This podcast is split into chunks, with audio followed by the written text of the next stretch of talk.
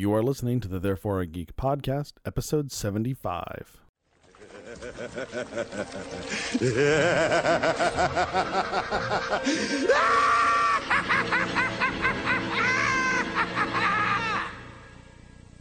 Hi, everybody, and welcome to Therefore a Geek. I'm Andrew, And I'm Tracy. and today we are talking The Killing Joke.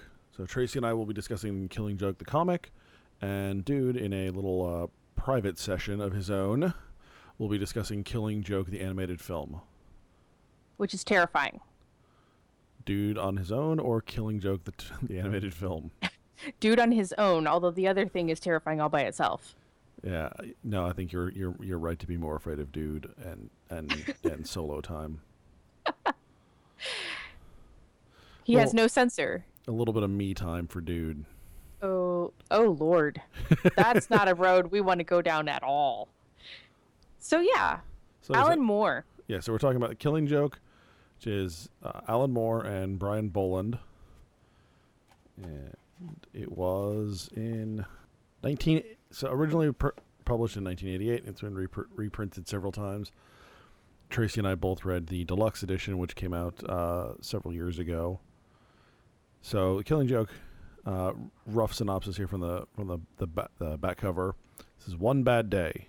According to the grinning engine of madness and mayhem known as the Joker, that's all that separates the sane from the psychotic.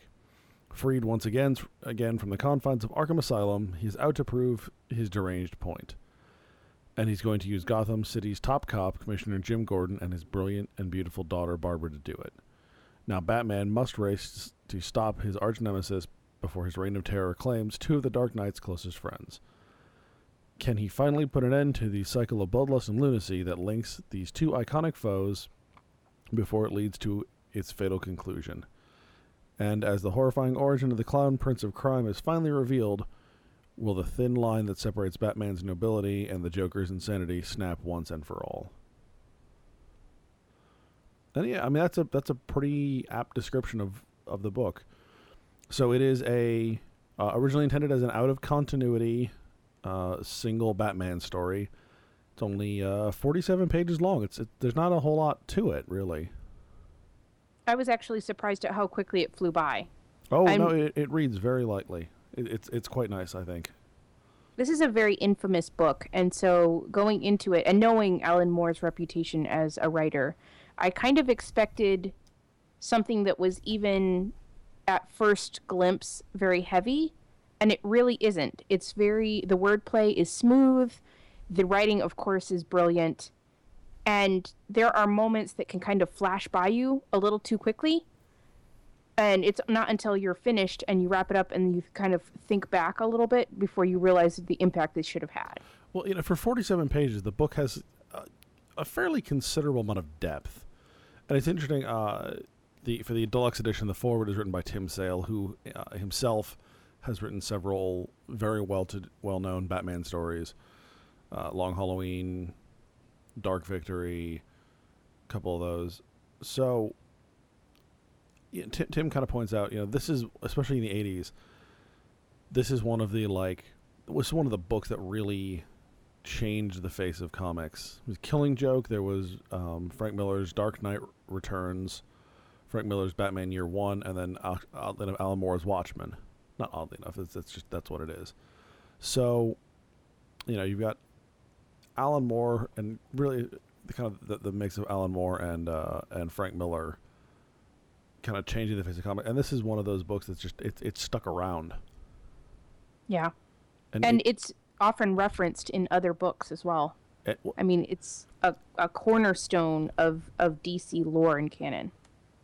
Now, even though it wasn't intended to be canon at all. Yeah, and that's kind of interesting. I mean, probably the biggest thing that comes out of this, obviously, is the the crippling of Barbara Gordon, which, even you know, knowing that it's happening, knowing it's coming, it's still a, a pretty horrific read.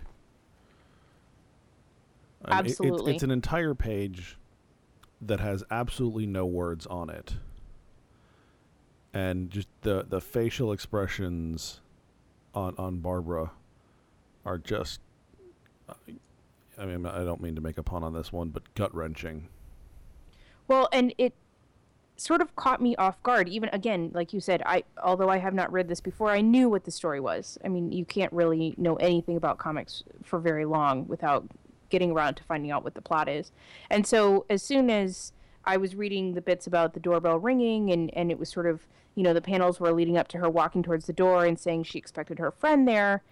Even like just the moment that she opens it, the shock on her face sort of resonated with me as well. I could feel that moment when I, I don't even think that uh, uh, so commissioner knew that uh, that Joker had gotten out at this point, Yeah.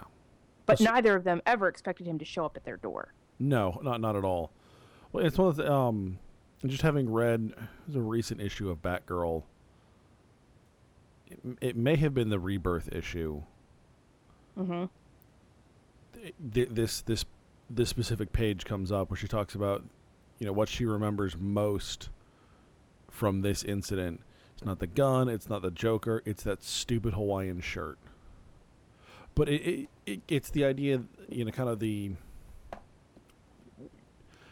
those those people those people who have been through you know very severe traumas, the things that stick out to them, the things that trigger, you know, the post traumatic stress are not the obvious things. Yeah, it's And often thi- the details. Yeah, and the de- and and sometimes the most bizarre details. Um, there was another episode, uh, an episode of West Wing, that that dealt with that, where one of the characters who had been uh, had been shot, uh, kept having basically the, these flashbacks to it because working in the White House, they were having different musicians playing throughout Christmas and all the different horns and whatnot kept reminding him of the, of the sirens, and Oh, that kept wow. triggering. But it's that kind of idea, and and really, it's that kind of attention to detail and and depth that lends such strength to the the book and to Alan Moore's writing in general. Yeah, I agree. And it's one of those. It's this is not Watchmen, like in terms of this is not the the, the magnum opus that is Watchmen. You know, Watchmen. It's twelve. What really Watchmen's only twelve issues of comics. But more than that, Watchmen is a very I don't want to say long form tale, but I mean, you know, you start you don't really piece it together until the end, Yes, exactly. And this and and, again, and you've got to go through twelve issues to get to the end. I mean this, and this is really this is it's forty seven pages, so it's basically a very large issue. It's double size issue basically, yeah, and that's it. You know, it, it is a single story. It is start and done. beautifully bookended. I I just I love the quality of the writing in this. I mean, it just everything it, it's yin and yang. Everything sort of flows in and flows out. Again, different events sort of bookend the beginning and the and the end of it. It's just absolutely beautiful piece. But as you said, it just flows so quickly, and then it's just done. Well, you, know, you're talking about the the flow and the book ending. Yeah, I have to say a lot of that goes to um, uh, Brian Bowling uh, Bolland's art. There's a couple of panels, especially so. In this, we get we get the the origin of the Joker, or a possible origin of the Joker, and we'll discuss that in a minute. And we and we get to we get periodic flashbacks to that, Mhm. and there's a couple of things in with the flashbacks that kind of stuck out to me. One is is the color that the entire thing is very muted.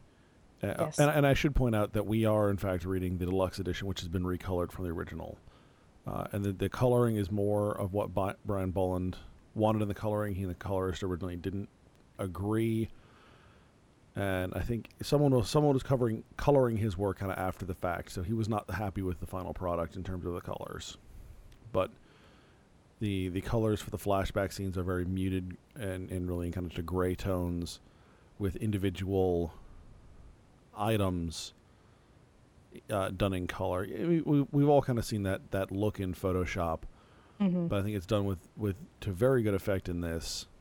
Especially, you have the very the it goes in shades of red. If you look as as the the, the background story progresses, it progresses in in into darker and darker and darker reds. I did not notice that, but I'll have to go back and look. That's very interesting. Yeah, the tentacles in the pot are kind of a a, a pinkish hue, and then the um, the uh, crawfish they're eating at the um, at the restaurant Mm-hmm. are kind of a light red. Obviously, the red hood is very much a, a just kind of a standard red, and then during the heist itself, um, there's the hood, but then there's also the the blood when the various other gangsters get killed, and that's obviously Mhm. a very dark red. Yeah. Uh, there's that. There's also in, in several of those, the the scene just preceding or the panel just preceding it mirrors this the panel the first panel of the the flashback.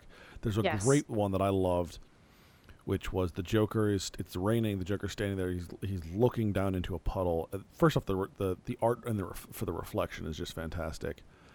And then the next panel, and it's a, it's a page flip, which makes it even better. That's that that kind of reveal is just is just good comic comic art. Yes. I i the, the structuring of the page and the panel right there. But you get the page turn, and then it, it, it's basically a similar mirrored image from the night of, of the heist, the, the the bad night for the Joker. Yeah. I mean, let's be honest, it's a hell of a bad night. It really is. You know, he gets uh, he basically gets laughed off stage. As, so the night before, he gets laughed off stage as a comedian. Basically, admits to his wife that he's a failure. He's got he's got a, they've got a kid on the way. Jeannie is her name. Yeah, Jeannie, and he just he doesn't know what to do. So he decides basically to to join up with these kind of low life criminals who um They basically need a fall guy. yeah is what they're looking yeah. for. And that's pretty clear. I mean, I don't think that anyone, well, I mean, obviously he's young and he's, you know, just desperate. But at Well, the he's, same he's time, it's pretty clear He's also somewhat naive. Mhm, You know, he's yeah. never done anything like this before. So he he he joins in and you know, as at at the kind of conclusion of of their conversation, a couple of cops find him to tell him that while he's been out, his his wife has died in an accident. Basically, she was um, testing out the electric uh, bottle heater for their for their baby, and she gets electrocuted basically. So Mhm. she dies. He tries to back out of the crime, and basically the guys threaten him into still going going through with it. The crime goes south, and they try and they try and blame him. They, you know, they try and pin pin it all on him because he's wearing the red hood, so they're trying to pin it like he's the leader. Mhm. The other two criminals get shot, and in order for him to escape, he jumps into the river, which happens to be full of chemicals, Dumping which ground. yeah, which turn Yeah. him into the the Joker, and it's actually the the reveal of him as the Joker for the first time is a very famous image. We'll definitely have to put in the show notes, and it's Yep. just it's it's Eerie. yeah. I was gonna say haunting. That's not quite where I'm go. Quite the feeling though, but yeah, I think eerie is a good one, where where you know. You know everything that's that that comes next. Yes, exactly. Exactly. The other bookending thing that I really appreciated going back a little more to the writing was that Batman starts the uh, issue by going in to talk to the Joker about how he understands that the Joker thinks that their whole dance, their tango, if you will, is going to end with one of them killing the other or both of them killing each other. And he wants to find some common ground, not necessarily forgive the Joker for what he's done, not necessarily, you know, free him or anything like that, but find common ground in which they both have sort of a mutual humanity. And it turns out, of course, that the Joker has escaped and there's someone else in his place in the cell. But this is clearly something that is bothering Batman because at the end of the issue, when he bumps into the real Joker, even given everything that has happened with Barbara and Commissioner Gordon, Batman still wants to find this commonality between the two. Well, so let's be honest though. There is a commonality. And the commonality is the one bad day. Right? Joker's mm-hmm. had had his bad day, so did Bruce Wayne. Yep. You know, Batman the, and the Joker even even supposes at, at it. He, he supposes that like that something happened. Right. I don't think he under he doesn't f- fully understand what happened. I, I tend to subscribe to the idea that the Joker actually knows who Batman is, and he doesn't care. And and I can kind of see evidence in this book both ways, and I don't think Alan Moore had Mhm. one had one stance or another. At at least it didn't intend for one stance stance or another. But I I think I think the Joker knowing who Batman is w- almost works better to this. Yeah. Where it, it's he's had a ba- he's had the bad day. The Joker thinks that you know Batman. The Joker just wants Batman to admit that he himself is also insane. right? He's like, You had a bad day. I had a bad day. It made me insane. I need you to admit to the fact that you are also insane, even though you're pretending sanity. well, and he's kind of in, in a way he's kind of forcing another bad day onto Batman. Absolutely. Right. So so he's trying to prove a point, and he's trying to use Gordon to do it. And basically, the idea is he's trying to break Gordon. So he's trying to put Gordon into that bad day. So he sh- he shoots Barbara in front of in front of in front of Gordon. He then, you know, kidnaps him, shows him pictures of Barbara, you know, injured and stripped naked. He's you know stripped naked and humiliated. Joker does everything he can think of and everything in his power to just destroy Gordon's spirit. And although Gordon is obviously uh, at times catatonic and in, in with distraught in this with despair, Mm-hmm. he doesn't break and in fact Batman comes much closer to breaking than Gordon does. Yep. I would agree. And Gordon is the one who tells him, "No, we have to do this by the book. Bring him in. We have to Prove to to, him that this way works. right, and- eh, and basically prove him he prove to him he's wrong. Yeah.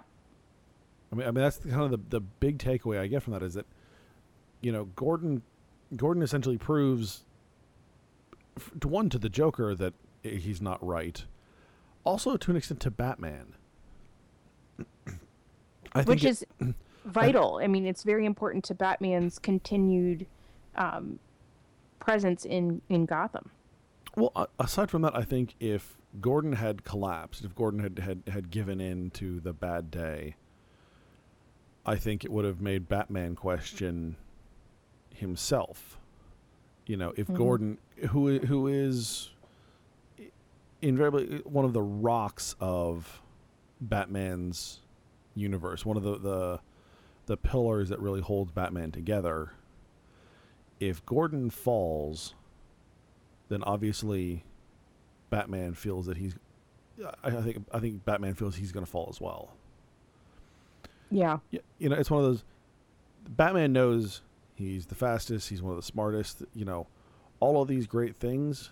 At the same time, there is a certain level of self doubt built into Batman. He has to be better. He has to be stronger, faster. He can't let this happen again. You know that Yeah. that kind of thing.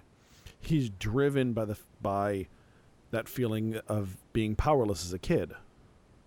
I couldn't help them. I need to help people now. I have Mhm. to be better. I have to be stronger, faster, smarter, everything like that. So, just because Batman is all those things doesn't mean he's constant. He's not constantly questioning who he is and where he's coming from. Yeah. Yeah. So, so coming back to what we talked about um, a minute ago, is uh, the the origin of the Joker. So I'm not a, a huge DC fan. Is this the first time that anyone has actually written an actual origin story for the Joker? Not one that was sort of theorized or made up by another character, but where we actually see it as a potentially real story. I don't know, honestly. Uh, I mean, I, I do I do read some Batman, and obviously, uh, some DC, and Batman is among the the most that I read. Uh, Bat, Batman and Green Lantern are the two titles I read the most. Mm-hmm. I'm not certain. And uh, to be honest, I have um, a little bit of an issue with the idea of an a, a origin story for Joker. In that, I just don't think. I think Joker works better without one, or without a clear origin. Yeah. And I think uh, Dark Knight, uh, the Christopher Nolan Dark Knight, does that perfectly. Every Brilliant, time the Joker yes. in- introduces himself, he asks, "You want to know how I got these scars?" And it's always a different story. And there's actually a line in here. I'll go ahead and read it as soon as I find it. That that Joker is talking about what happened, like t- what happened to him. When he's explaining the story we've already been seeing throughout the previous part of the issue. Yeah. Uh, I'm trying to find because it's a really it's a really good line. Oh, here it is. Like something like that happened to me. You know, I I'm not exactly sure what it was. Sometimes I remember it one way, sometimes another. If I'm gonna have a past, I prefer it to be multiple choice. Yeah, that was beautiful. So I even I saw even in too. giving a clear and concise story, like backstory for the Joker, the Joker himself says, "Well, I don't really remember it. I'll tell it one way, I'll tell it another." and So- to him, it's all equally true. right. It also, I think, it sh- goes to show how deeply shattered his mind is, Yes. which again uh, contrasts Batman, who is you know, perfectly structured. This and is in a way, has to be. this is one of those stories I think makes uh, that, that demonstrates how how well the Joker and Batman play off one another. Again, I also think Nolan's Dark Knight does the same thing. You know, it accomplishes a very similar uh, goal. You know, dude's not a huge fan of the Joker as as the villain. He's much more much big bigger fan of the Riddler, who I think is is very good. But in terms of just kind of the yin and yang, the, the, the definition of a dramatic foil, I think you, you got to look a, very long and hard to find ones that fit as well as, as Joker and Batman. Yeah, I, I, I would agree. As with, unfortunately, with most things lately, uh, this book is not without its share of controversy. There's there's there's kind of two that come to mind, kind of related. One we'll touch on the second one just just briefly, because we've talked about it at, at length in, in several podcasts. Uh, but the first one is what is referred to as women in refrigerators. Uh, so th- that is a term coined by Gail Simone, uh, and it had to do with a basically came f- back from uh, the late '90s, 1999, actually. And it was from a, an internet discussion forum, and it kind of I actually believe, believe it became its own website. And the idea is that, and this has happened. I I have to say, there there is some I would say significant credence to this complaint, and that there is there are a lot of female characters who either are rather horribly uh, maimed or brutalized, straight up murdered, uh, depowered, or in some way made insignificant in order to be the motivating factor for a male hero, uh, the story for a male hero. And the, Mhm. t- the term women in refrigerators itself comes from uh, an issue of Green Lantern where Kyle Rayner's girlfriend is murdered and stuffed into a refrigerator as a basically as a t- a tragic Motivator. motivation for Green Lantern. Uh, This is one of the books that is most commonly pointed to for, for the women in refrigerators argument. And to an extent, I, I will concede that there is a significant element of that. My, my issue with that is I think that is putting a very narrow set of blinders on and not taking the work as a whole. I think Can there's a- you think- flesh that out a little? so I think there's a lot more to this work than just just that. Yes, she it is a motivation for for Batman for Jim Gordon. For, for one, again, Alan Moore had no intention for this to be continuity. Yes, that's a, a huge caveat to this discussion. Well, it's a caveat, and I will, and again, I'll admit that doesn't make it better, right? Just because it's not Right. canon doesn't mean that hey, Alan Moore, you know, Alan Moore wasn't using Barbara Gordon as a motivation for Batman. Yeah. But I think, in general, I think that this is one of those cases you have to go to extremes for one to to to find to to to be able to use this story. Right? It has to be. It can't just be I had a bad day at work. Right. This has to be as tragic as they can make it. Yeah. For the And- story to, to to do what it's supposed to do. Right. Absolutely. And at the time, there are few people who are closer than Barbara Gordon, who is Batgirl, and Jim Gordon. So I think that's that's part of it. The other part is she's not the only person who is is is treated in that fashion, Yeah. Yeah. Right? Jim Gordon, although not not physically maimed, is treated in a similar fashion. He's stripped completely naked. He they goad him with cattle prods to get onto this ride to see his daughter compromised, humiliated, d- damaged, um, almost, as far as he's concerned, irreparably. I also have to point out that the women in refrigerators argument usually applies to a romantic interest, and Barbara isn't. Well, see, this is a hard one to say, but for the most Um, part, Yeah, so I, I would not I wouldn't necessarily agree with the fact that it's always romantic interest. I think Aunt May is an example Oh yeah, I that's mean, they, true. you know, Aunt May is constantly in fucking peril That's true. and- as a motivation for Spider-Man, which drives me But- nuts because I would say that the that Barbara wouldn't be. Well, I guess she's because of her relationship with Batman. I guess she is a little bit of a motivator for for him. But reading the story at face value, it seems as though Barbara's paralysis and humiliation was the impetus to break Gordon, and the breaking of Gordon was the impetus for Batman to step in.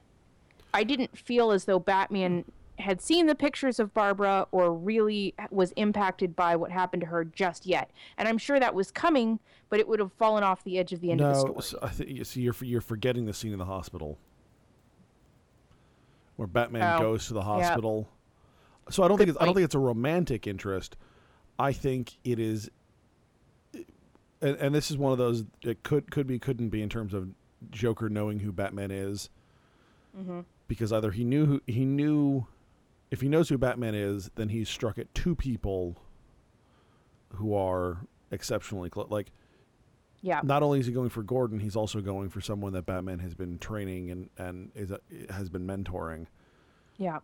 So there's that, or he just it, it's It was- it's a it was a random happenstance for the Joker. Happy little accident, as Bob Ross likes to say.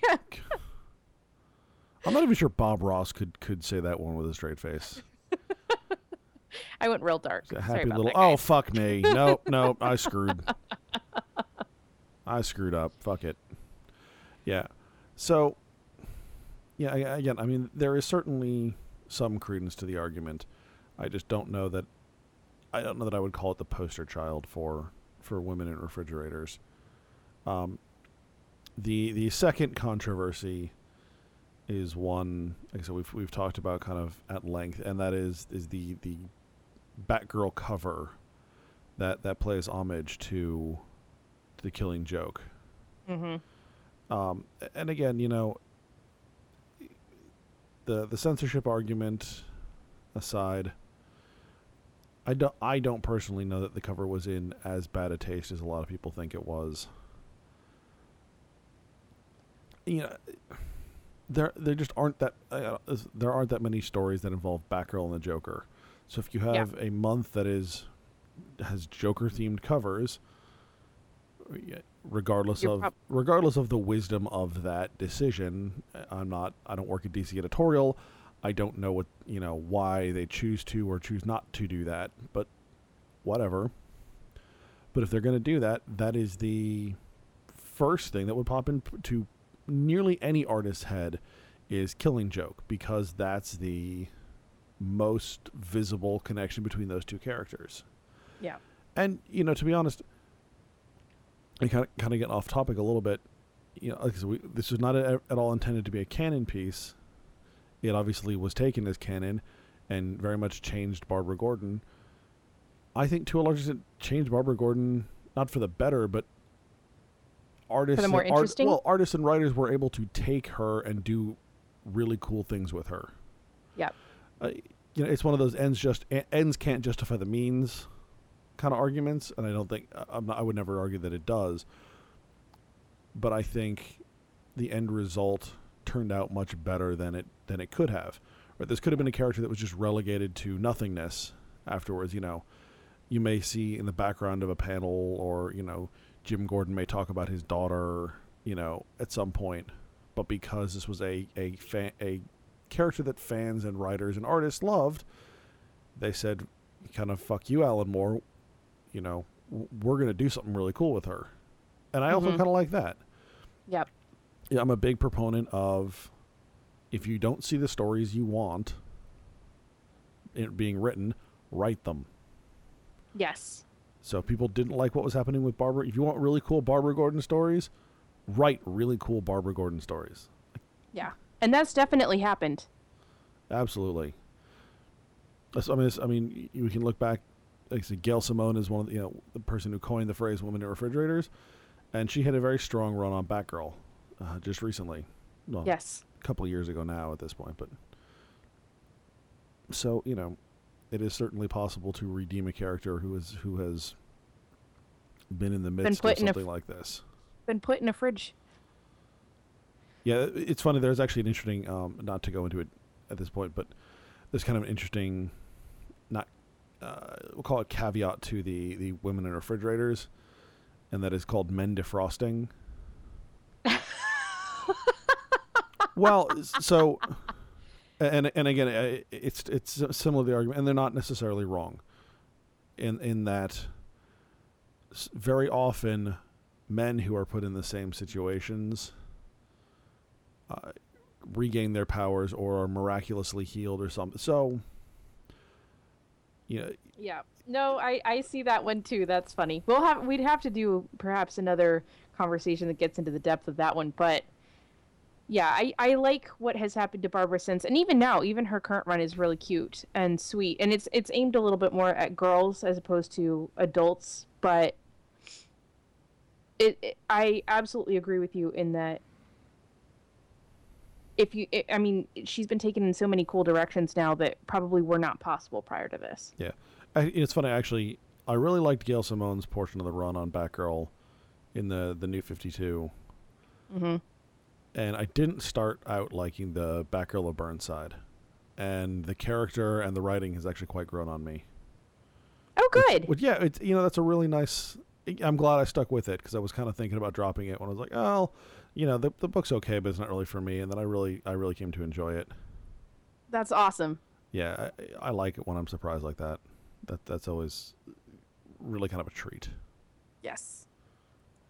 All right, so folks, that wraps it up for our portion. But uh, you know, don't tune out just yet because dude, like I mentioned before, is having a little solo time, and he's going to be discussing uh, the Killing Joke, the animated film that was released uh, just last week.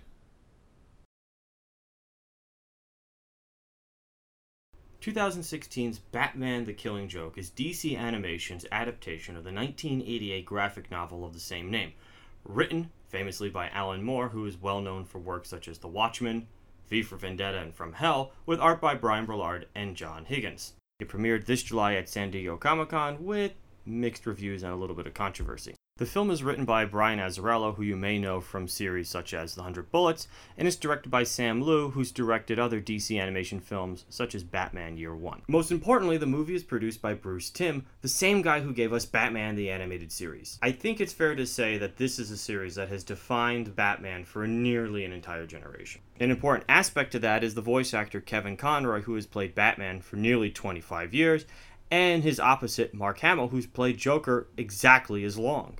Rounding out the cast is Tara Strong as Batgirl, aka Barbara Gordon, and Ray Wise as Commissioner Gordon. The story centers around Joker, who has just escaped from Arkham Asylum. His plan is to kidnap Commissioner Gordon and drive him entirely insane. Joker's working from the premise that anyone, no matter who it is, even the vaunted and valiant Commissioner Gordon, can go utterly insane after one really bad day. So Joker devises about the worst day you could possibly have for someone's life.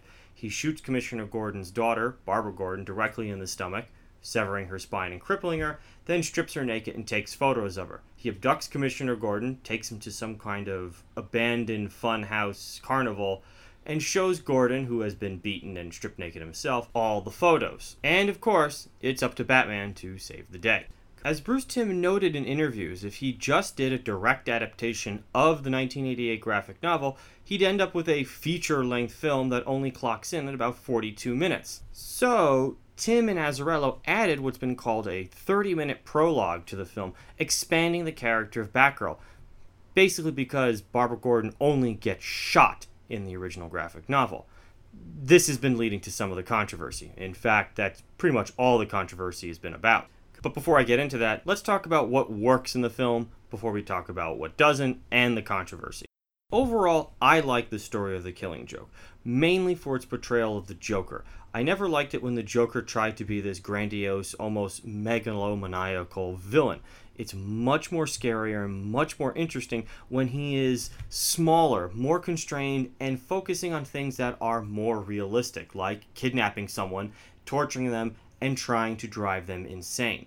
To Timm and Azzarello's credit, they basically capture everything from Moore's original graphic novel. They've got it perfectly down. It's almost a shot for shot remake with a few added spots here and there. There are a lot of aspects of the original Killing Joke that I like a lot. I like the violence. I like the darkness. I like how far Moore pushed it. It makes it feel real. It's much more visceral and it's a much more compelling read. And to their credit, Timm and Azzarello give us just that. What also made the killing joke unique, in addition to the violence and the grimness, was the backstory of the Joker, something that hadn't been tackled by writers before Moore. Here we see the man before the Joker, a failed stand up comic living in poverty with a devoted and loving wife and expecting a child. So, to make ends meet, the guy decides to pull a heist with local criminals. In the process of planning, he learns that his wife has been killed in a freak electrical accident. The criminal thugs hold him to his promise to rob the company that he used to work for, Everything goes wrong when a security guard shows up, Batman shows up, and the guy falls into a vat of chemicals, coming out the other end, Shawshank Redemption style, laughing like a lunatic, thus giving us the Joker. All that stuff I really thought was great. In the screen adaptation, all that is portrayed exactly as seen in the graphic novel and works perfectly well. So, what are some of the problems? For me, chief among them was the quality of animation. It had this strange liquid gel look to it that I just don't like. In fact, I haven't been impressed with American animation in the last 15 years. The characters are drawn very blocky, it's low on details, the backgrounds aren't dynamic, they're very static. Characters that are sitting at a bar or a table just kind of freeze in place, almost like a matte painting.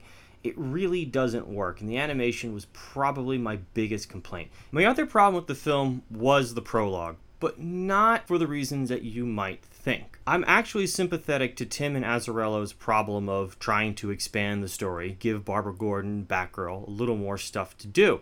The problem was the execution. It just doesn't work. The prologue feels like it was slapped on to the beginning of the killing joke.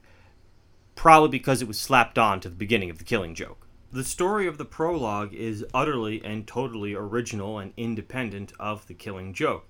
It revolves around Barbara Gordon and her tensions with Batman, as well as her attempt to bring down a local, uninteresting, uncolorful thug named Francesco. While not bad in it of itself, it has nothing to do with the killing joke. Why are we adding an extra villain here? It just felt like a really long episode of Batman the Animated Series that we didn't need. I would much rather have liked to see the Joker added to the prologue, maybe some dynamic between Batgirl, Batman, and the Joker, so that when we got into the meat of the original Killing Joke story, it made sense. Maybe even add a touch of irony. If they wanted to expand the Killing Joke, why did they just throw in a new villain and throw in Batgirl with this strange dynamic? This is not to say the entire prologue was bad. There were a couple aspects of it that I really, really did like. One of which is that the characters are not shown to be goody two shows. There's some ambiguity to their goodness, for lack of a better term. One of which is the fact that Batgirl and Batman have sex on a roof. It's clearly an error in judgment for both of them, but it worked for me. I thought it was adult and I thought it made sense. The other hand, some people had big problems with this. for me, I think this is a red herring. It's not a big problem. It worked. The other thing I liked about Barbara Gordon is again, she's a little more dynamic. Again, she's fawning over her boss, something that's realistic and believable. And she seems to have an anger management problem in the prologue. At one point, when she sees a boyfriend girlfriend couple have a fight, she puts the guy in an armbar and throws him over some bushes. I liked it. Again, the characters are flawed. They're not perfect. They're not goody two shoes. That part I was okay with. I think that's where most of the controversy is coming from. I think it's not founded. I would have rather it had something to do with the original killing joke. Just slapping it on there and adding another villain doesn't work at all. Also, if Timm and Azzarello wanted to expand the killing joke a little more, they actually could do plenty with the Joker's backstory. Moore's graphic novel is fairly thin, as they've admitted, so adding more things to the Joker's backstory, letting us see more about him, giving him a worse day than he already had, could have done a lot more to enhance the viewing experience rather than the prologue. Now, as far as the voice acting is concerned, Mark Hamill is stellar. It really is his movie when you get into the Killing Joke narrative. He's absolutely fantastic. I can't say enough good things about him. Tara Strong and Ray Wise are absolutely serviceable and do a fantastic job. I was surprised how much I did not enjoy Kevin Conroy in this. He almost sounded bored. In the prologue, he really wasn't given much to work with, and in The Killing Joke, Moore didn't write Batman particularly well, and Azzarello and Timm didn't expand upon it or try and edit it up a little bit. It didn't work until the very end when Batman and Joker have their big confrontation. So I have to say, overall, the voice acting was good. Conroy let me down a little.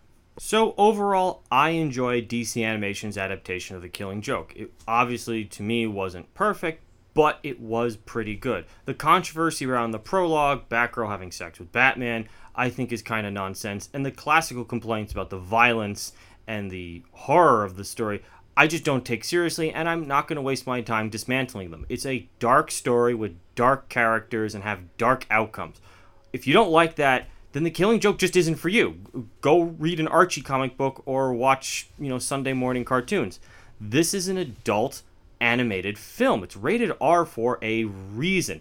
It's actually kind of a soft R, but nevertheless, it's an adult story. So for all those reasons, I give the film about a C plus. It's just okay. It had a strong source material that they were true to, but adding that prologue mm, hurt it, and there were some missed opportunities that would allow them to expand on the original source material without violating the spirit of the story. So that being said, I give DC Animation's Batman the Killing Joke a solid C+, and I'd recommend it for any fan of the franchise. Folks, if you like what we do, make sure you head on over to thereforeigeek.com. You can check out our blog posts and our podcasts. You can find us on Facebook, on Instagram, and on Twitter. And you can find this podcast and other podcasts like it on iTunes, Stitcher, SoundCloud, and YouTube. So once again, folks, you have been listening to Therefore I Geek.